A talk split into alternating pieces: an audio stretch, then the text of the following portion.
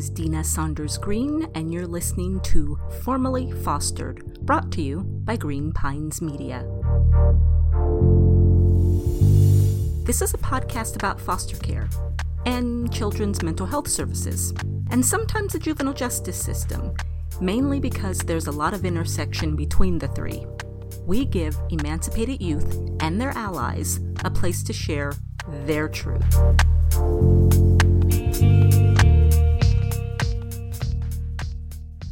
First started interviewing people who had been impacted by the foster care system back in 2009.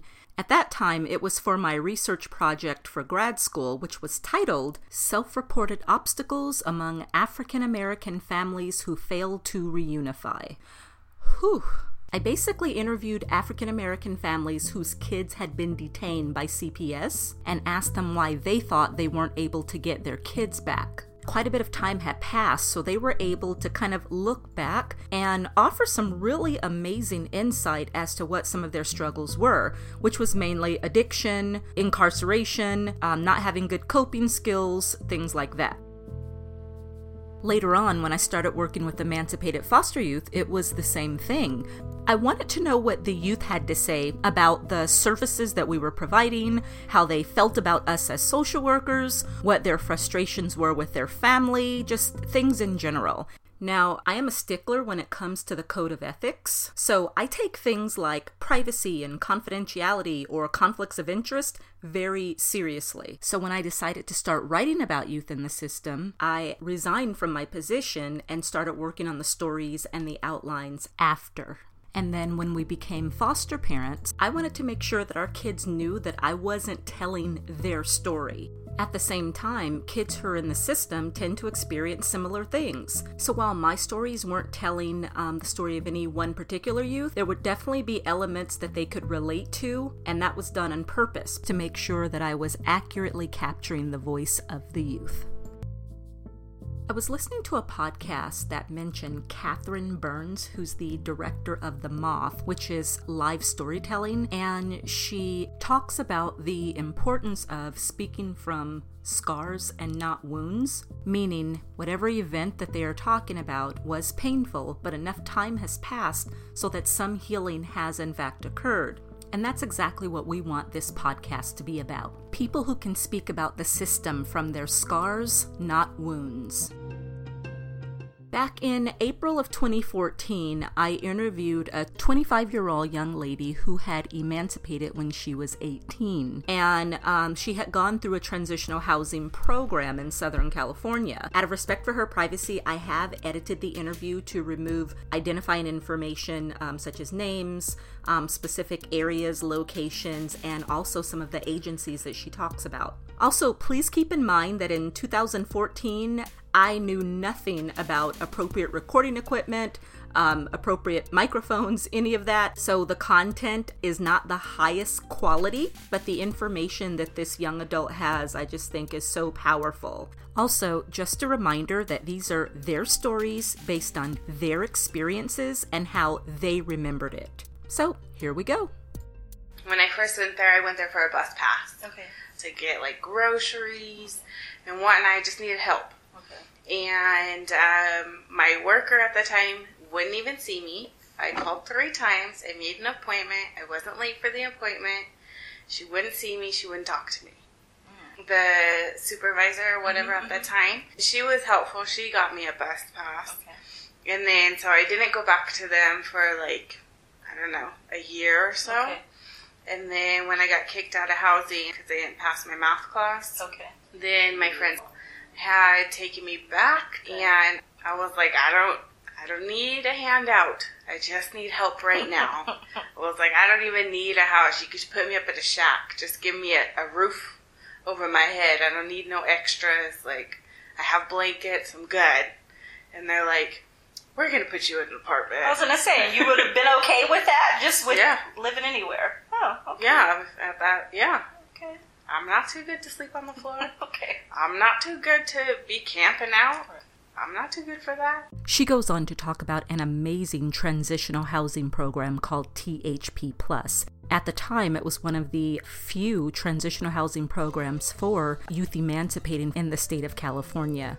For a lot of young adults, THP Plus was like winning the lottery. It was two whole years worth of housing and supportive services. According to the California Department of Social Services website, the program's goal is to provide a safe living environment while helping to develop life skills for successful, independent living. So, in addition to housing, the THP Plus program provided education assistance, counseling, employment support and training, and mental health services. Now, how those services were provided often depended on the nonprofit agency who was awarded the contract. Some agencies encouraged the youth to apply for food stamps. Other agencies provided grocery cards every single month. When it came to transportation support, some agencies required the case managers to transport the youth to and from appointments, while others provided bus passes or gas cards if they had cars. Some programs even established an emancipation fund for the youth. That's basically a savings account that the program and the young adult both contributed to on a monthly basis. That usually meant thousands of dollars for youth who left the program after two years. Those funds could then be used for first and last month's rent for their own apartment or a car, for educational purposes, basically whatever they needed. The problem was very long wait lists. That meant thousands of youth leaving foster care ended up homeless. In 2012, California took steps to alleviate the problem by extending foster care to the age of 21. But at the time, mm, THP Plus was pretty much it. They put me in an apartment.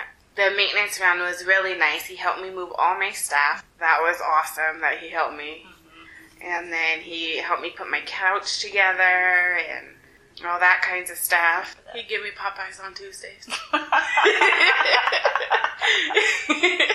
I mean, because I had, didn't have food stamps yet, I didn't have any of that stuff, so, and, like, there was no pantry. Like, oh, you're hungry? You're gonna have to work that out. But that was a cool apartment. Shortly after moving in, the nonprofit that ran the program lost its county contract. Another larger nonprofit took over. And while she noticed some definite perks with the change, she also developed some concerns about her roommate. I didn't have a roommate for like two weeks. Oh, okay. And then she came in. Hot mess. We're cool at first. She just was like quiet, but like she would talk randomly, mm-hmm. and you'd just be like, "Okay, are you talking to me?" And she's like, "What?" And I'm like, "I guess not." Like the only time she really would talk to me is like if we had to go walk to the store. She didn't want to walk by herself. Okay. And then if I was cooking something, she'd be like, "What are you cooking?" And then uh, she would eat, and then she'd go back in her room. And then we had like a super ant problem because she kept like dirty dishes okay. in her room. And then one time I left for the weekend. I came home early and my bedroom door's open and my makeup's all over the floor. Oh, wow. And I'm like, are you kidding me? And then when I asked her about it because stuff was missing, mm-hmm. she said, I don't know what you're talking about. She talks about taking her concerns to the staff, but feeling as though she weren't truly being heard. I questioned her about their response. Not to worry about it, and I'm like, she's a thief. Like if I would have had money stashed somewhere, she right. probably would have took it. And I can't afford that. I can't live with someone who's a thief. And then like she'd be so weird. She'd be like totally cool with me, and then she would just be like totally antisocial. I'm like, you want to watch a movie? No. But then she would like steal my movies, and I'm like, are you kidding me? So you just don't want to watch a movie with me? Stolen makeup and movies were definitely an inconvenience, but it was something she felt she could handle, especially with the good lock on her bedroom door. But then things took a turn for the worse. Her roommate began to exhibit symptoms of an untreated mental health condition, and that caused a crisis. I started crying. I was like, I can't take this. They moved her to to somewhere. I don't know where they moved her, but then I got a new roommate. She was really cool at the beginning. We got along really well, but she was like a little bit weird. I don't know. Maybe I'm weird. She she was a good people. She's a good person, and we got along pretty well. She's clean. She wasn't antisocial, but sometimes she would just stay up like for days. And I'm like, what is going on? She had a theory about her roommate's insomnia, but she preferred not to talk about it. Instead, she talked about some of their more fun activities, activities which could have gotten them kicked out of the program. You know, I'm not going to say we didn't have parties because we definitely did, like every Friday. this is real life, and I can't get in trouble for it now. Oh, we're going to have a get together tonight? Okay, well, everybody, you better bring a side. Mm-hmm. You bring drink. You bring plates. I'm not washing the mess of dishes. I asked her about the rules of the program and whether or not they were a source of frustration, whether or not she felt they were unrealistic. For her, the rules weren't really that much of a big deal, but she did talk about some things that did frustrate her. It just seemed unrealistic. Like, you want me to be on time, but you're constantly late. And not like five minutes, like an hour. Like, I have class, which is why I said I'll meet with you at 8.30 a.m. Because I have class at 9.30, 9.20. So if you aren't here by 9 o'clock, I'm gone. What about with the other agencies? Were there any rules or anything they had that just. I don't know what they were because oh. they were never explained to me. Okay. I never got any documentation. I never was told anything. Just that we needed to meet once a week. When I really needed to like go to an appointment or something, it's like pulling teeth to try to get help. But then I got my own car, so then I was like, whatever. Right. What were some of the things that you liked most about the program? Food cards. And then they gave you money to pay the bills and stuff. So my money that I worked, I was able to keep that, which was awesome because I was able to do a lot of things. I was able to get my car. I was able to get my car fixed, and then get it fixed again and again, again. Okay. And then I was able to put extra money into my fund, my um, emancipation fund. So instead of emancipating with like three, four thousand, I had like six, almost seven, which was awesome because I was able to pay my share of cost and put extra money in. That was like awesome, and I didn't have to worry about the bills. I didn't have to worry about oh, I'm running out of deodorant. What am I gonna do? You know, I didn't have to worry about oh, I'm hungry. You had to have all the bills in your name, and then you give them the bill, and then they pay it. But then, like towards the end, they didn't pay it. So then I was like, "Where's this money gonna come from?" Right. And what about your food, like groceries and stuff? Did they take you guys shopping? Did you have to get food We stamps? had to get food stamps, and we had to go ourselves, which that's not a problem. I mean, I'm not asking you to do everything for me, but if I need to go to the county building and you need to be there because you need to verify that I'm in a program, then I need you to be there because I need my food stamps. I need to eat. and I'm not going to fight with you about it, you know? I didn't mind taking two hour bus ride to school. I didn't mind doing that. I just, I need your help too. Out of curiosity, I asked her about what motivated her to go directly to a four year university after she graduated from high school. To be honest, the Pollyanna version of me was expecting some inspirational story about how she planned to break the cycle and be part of that small percentage of foster youth who got a bachelor's degree and change the world. But that was not what motivated her to go to college. There was no choice. What do you mean? There's no other plan. There's no other option where you could have your housing paid for. Did anybody help you through that process, or She was the one who was like, "You can do this. Mm-hmm. You just need to put your butt in gear, take zero period, take an extra class, wow? And just make up your classes that you missed. You can do this, and you can get into college." The she that she mentioned was her county social worker. So let's talk about foster youth and education. At the time of this interview, the percentage of foster youth who completed high school by the age of 18 was only 50%. And of those who actually graduated from high school, only 20% went on to attend college. That's just attend. Attend does not mean finish. If we looked at the number who actually got their bachelor's degree, that was less than 10%. A lot of states offer financial aid and supportive services to emancipated foster youth who want to attend college, but that's not helpful if there are obstacles that prevent them from applying. And once they are on campus, there are often obstacles that prevent them from staying. living on campus was cool because I was a part of a lot of clubs. I was working on campus. I was really involved. I got to go to school. All my club meetings were on campus. It took me four times to pass this same class. Mm-hmm. And they had a rule. It was three times. Okay. And if you didn't pass it that third time, you were out. And that messed up everything. And I had three tutors. I just needed a D minus. And my teacher wrote a letter. I tried to appeal it. I did everything, and yeah, because I had remedial English and remedial math. Apparently, when you move around a lot, you have a lot of gaps, and you don't really understand some stuff. Right. So, Did you have like a social worker kind of keeping track of things for you at all, or any? Did you have any contact with county workers at all? would call me from time to time Oh, okay. because that was my social worker when I left care. Oh, okay. Now they passed a foster care thing, which would have been awesome if that would have been passed when I was right. there. So that was what I was going to ask. What did you do during the summer when? I worked. Oh, okay. Duh, that's right. Okay. Yeah, I had a job, so Did you just stay on campus, or did? Oh, yeah, because so I didn't have anywhere to for it. go.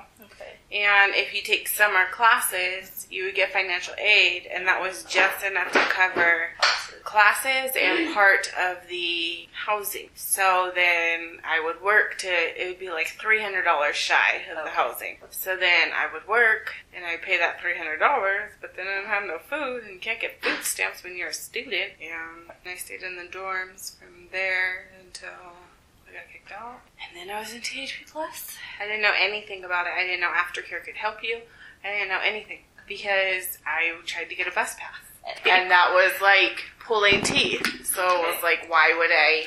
Why would I go try to go down that road again? She goes on to talk about the county social worker who made it a point to check in on her every now and then. This wasn't the first time that I'd heard good things about this particular social worker. That simple act of staying connected with the young adult, who incidentally was no longer a client, it was life changing. So I got her number, and then I learned about all the benefits and what's supposed to be happening and all that stuff. And I'm like, So the biggest frustration was just not having the information to find out what you could qualify for. Which Is that what? it was? yeah, and not knowing like your resources. Right. Like my counselor at school is the EOP foster youth liaison, and she didn't tell me anything. She spends some time venting about those people who neglected to share information, but her frustration disappears the minute she starts talking about some of her neighbors in the THP Plus program. And how I met everybody is one day I was making tacos. They're like, "What are you cooking in there? Are you making tacos?" And I was like, "How did you know I was making tacos?" And they're like, "Can we have some?" And I say, "If you go get some tortillas and some more meat." And he was like, "I'm on it." And they ran to the store real quick. It was pretty obvious that she connected with some of the other young adults in the program, and that was a good thing because that didn't seem to happen in any of the foster families that she had been placed with. If someone were to say foster parents to you, what's the first thing that comes to your mind? Crazy, overbearing. A lot of times unfair. The reason why I left a foster home that I was in for almost two years is because she got mad at me because I applied for schools for college. Who got mad at you? The foster mother? Mm-hmm. Yeah. Why do you Crazy, think she right? got mad at you? She got mad at me because my SAT scores were low. Okay. So she like flipped out on me. She had given me a cell phone, supposedly it was a birthday present, and she took it back. And I was like, I never even used it except for talk to my family. And she was like so crazy. She was like trying to sever me from my family, which I kind of understand now because they're like a little bit crazy. But that's like that's my family, dude. Exactly. And then I had a job. She made me quit the job I had when I moved with her. And then I got another job. And she said I could only work on the weekends. So I got a job at somewhere where I only worked at the weekend. And then I wasn't allowed to have any of my money. She had her own kids. And then she had two adopted kids. Okay. And then there was me there. I was like at the end of the line. Like I have one pair of pants for over a year. But I wasn't allowed to dip into the money I was working into my bank account to purchase myself some new pants. And then when my sister, she had bought me some pants and some lady mm-hmm. garments that would actually fit me because they would buy me the stuff out of a box. They never fit, and I'm like, I look ridiculous. Right. My clothes are either too big or too small. So I'm like, what the heck? And my sister, she's bigger. So she was like, look, you look a hot mess. I said, I know. So she would buy me clothes and then I would get yelled at for it. And I'm like, well, you're not taking them away. How come everybody else gets to wear really nice clothes and I get like thrift store clothes? You know, like, do you just not know how to help me? Like, you don't know what stores to take me to? Because I could tell you. You just have to take the time to take me. There's certain underwear I wasn't allowed to do, like wear. I'm like, dude, I already like lived on my own. Like I can't even wash my own laundry. You lived on your own. Mhm. At what point? When I was like 12, 13, I had an apartment. As a social worker, hearing that a 12 or 13 year old child has their own apartment makes me queasy. And when I questioned her about it, she made it clear that it wasn't pleasant and it wasn't something that she wanted to talk about. She had mentioned her biological family members several times, so I asked her about her relationship with them. I also asked her about her entry into the foster care system. My grandma didn't raise my mom. Her mom raised my mom. So my great grandma raised my mom. My mom's all messed up, and she used to do like a lot of drugs. Couldn't keep us because she couldn't keep it together. She goes into quite a bit of detail about her family history, about entering foster care as an infant, and her siblings, some who are awesome, good people, good parents with goals, others who are highly educated, but maybe not as stable as some would like. She also talked about having 13 different placements.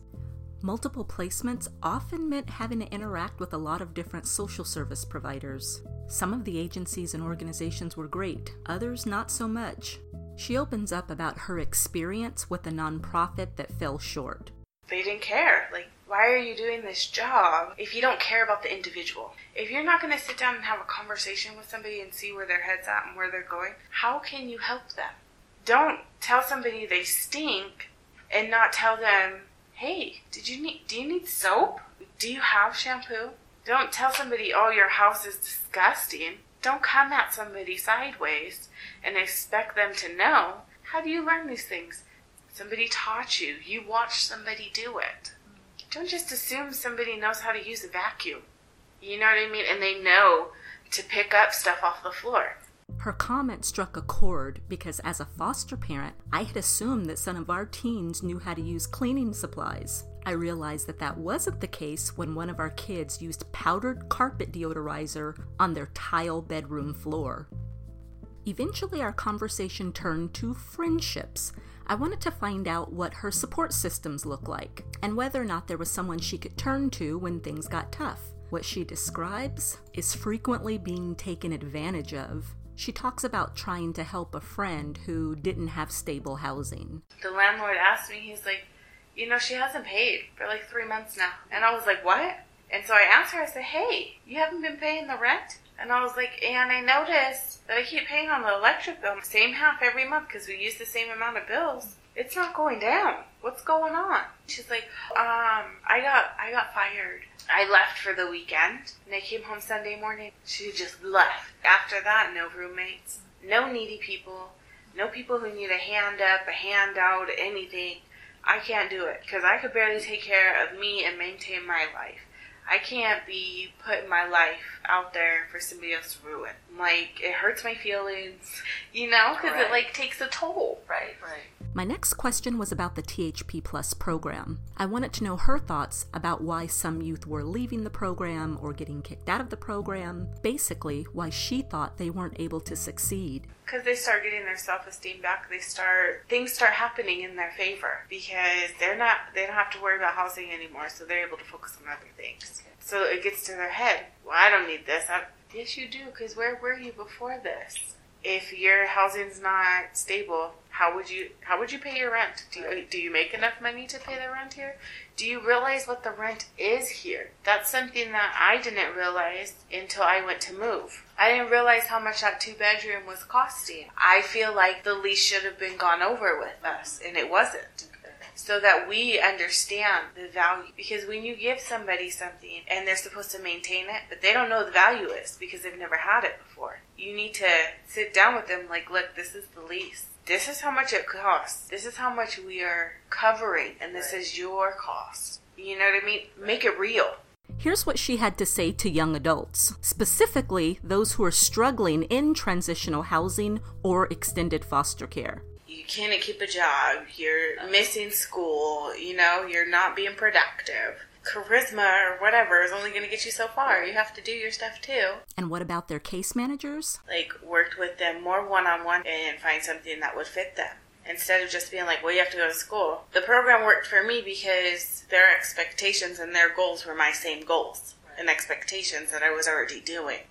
So it worked for me because I was like, oh, this is easy. For somebody who doesn't really know what they're doing, what they want to do, where they want to go, don't ask about five years. What are we doing tomorrow? How about next week? You need to talk about today. What are we doing today? Not what's your life plan. School is not always an option for everyone. Some people just are more artistic. They need to do something else. And some people can't handle a nine to five job. Some people need something that's more like towards their interests. Like, I don't know why, you know, selling their paintings and stuff at the swap meet doesn't count as a job. There are all kinds of things you can do to make money. It has to be some, oh, you get a pay stub. Not all jobs you get a pay stub. That is an excellent You know? point. But it's still a job. Right. How many hours do you sit there and paint? How many hours do you go and try to sell your art? That is a job. I think it's just how people look at it. Like, it's not a conventional job, no. But neither is landscaping. But that's still a job, and people work their butts off to make sure people's yards look nice. I think it's unfair. Like, there's a couple girls, like, they do really good hair, but couldn't get a job at a shop because they didn't have a degree for it. Her comments were confirmation. Earlier this month, I released a workbook called Transitional Age Entrepreneurs. It was specifically designed for business minded youth who wanted to start their own businesses. When I started out, I had no idea what I was doing. I knew I wanted to do social work in a different way, but I knew nothing about starting a business. And honestly, I didn't want to take the time to figure it all out. So I went to amarareps.com and had a consultant walk me through the process. And then I started meeting all these amazing young people who were starting businesses. And then there were the youth who wanted to start their own businesses but didn't know how. So I figured, why not help them hash out an idea and set up a plan? Sometimes as social workers, we get into the habit of putting youth into a box that they were never meant to be in. But it makes sense. Traditional interventions are much faster and much easier, but I think we lose a lot of youth in the process. If they have a talent or an idea, there should be some way to help them develop it. Our next topic centered on therapy, which is something that is sorely needed but frequently not utilized. most youth don't want to go to counseling because they were forced to do it when they're in foster care. So they're like, I didn't do anything wrong. Mm. But once you explain to it, like, you know, hey, I've, I go to counseling. I get therapy for myself. I got some issues Right. That I'm dealing with on the inside. And they're like, oh, really? As someone who taught workshops, I wanted to know her thoughts about the life skills classes that were frequently taught. She had a lot to say, starting with the cooking and nutrition classes. How do you know how much a cup is? Do you use a scooper? Like, how do you do this? You know, a lot of people don't know that. Right. And yeah, we have our nutrition classes that like kind of tell you, but until you're, how are you gonna have a nutrition class and eat pizza? Right. Yeah, That's a good saying- point. You can't have a Good nutrition point. class and have pizza, potato wedges, and hot wings. Right. What? Wow, did you hear my nervous laughter?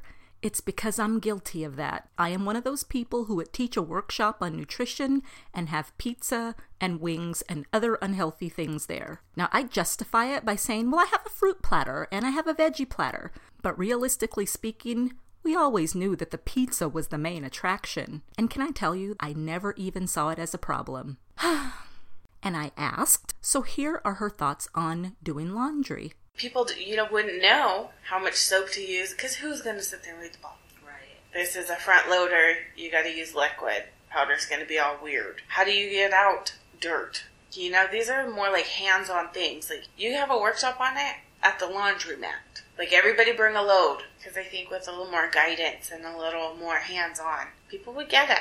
And then you would see where their mentality is at the same time, Right. so you can meet them where they're at.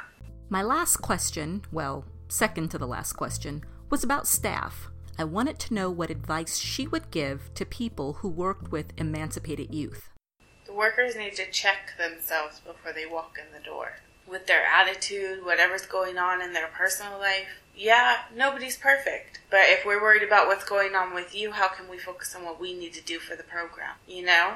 And if you're having a bad day, go for a freaking walk, smoke a cigarette, do whatever you gotta do. Shake it off because it's not our fault. My final, final question was about what she wanted to tell people in general. Oh, and please excuse the sound. I think we were chopping vegetables. when you hear foster, I, I'm I'm a former foster youth. Like, don't put a stigma on it. We're not all the same. We're not all hoodlums. We're not all bad people.